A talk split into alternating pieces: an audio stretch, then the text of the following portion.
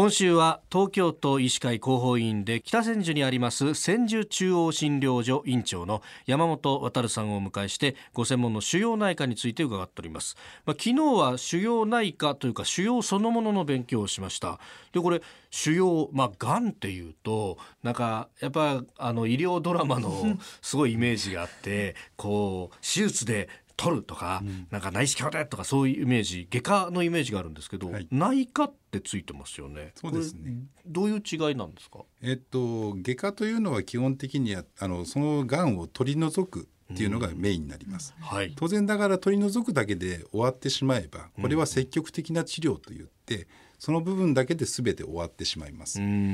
問題はがんというものはあの転移をしていくものなので、はい、転移をし始めた段階でがんというものに対して私たちはフォローしなきゃいけない。いわゆる内科的な立場で今度一般診療と同じようなことをしながらいわゆる精神的なフォローだとか、はい、転移に対しては放射線療法だとか化学療法だとかまたメンタルケアとかをしなきゃいけないっていうのがこの内科が行うことになります。外科的なその手術だけじゃがんは終わらないっていうところなんですね。終わらせることができればそれが成功です、えええ、成功できなかった方たちをどのようにしていくかがポイントなんですよね。昨日の話でもその寿命が伸びたからこそこういう病気が出てきたという話があった。ってことは寿命が伸びてあの切るだけだとまた出るっていうそういう人もこれ増えてきてるってことですその通りですね。えっと例えば転移した方たちをどうやったら治していけるかっていう抗がん剤っていうのが生まれ始めてから大体そういうものは1985年ぐらいから1990年代ぐらいにスタートを始めてるんですけどもそのところからだんだん治癒率っていうのは少し出るようになってきて、はい、でそのところから今度2000年代になってくると、それを総合的にやっていかなきゃいけないんだっていう世界的な風潮が始まり日本では2002年から2003年にまず埼玉医大というところで臨床使用科っていうところで初めにスタートしたって感じになります。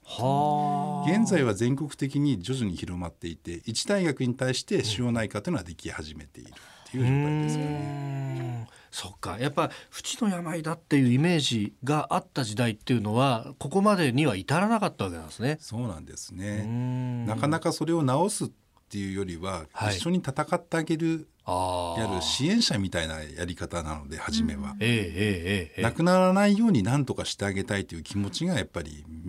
私たちの中から出てきて初めて治療を行っているっていうイメージなんですね。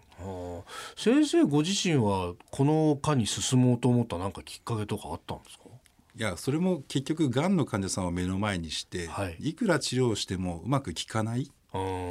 で逆に抗がん剤だとかそういう強い治療をやって自分の体が壊れていくのを私たちが見ていかなきゃいけない、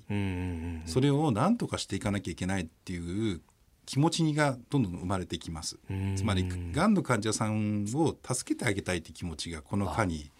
つながっていったんだと思います。はあ、そっか。やっぱそこはお医者さんとして抗がん剤っていうと、まあ、副作用もあったり苦しんだりもされる、うん、そこのこうジレンマみたいなものに常に直面するわけですね。その通りですね。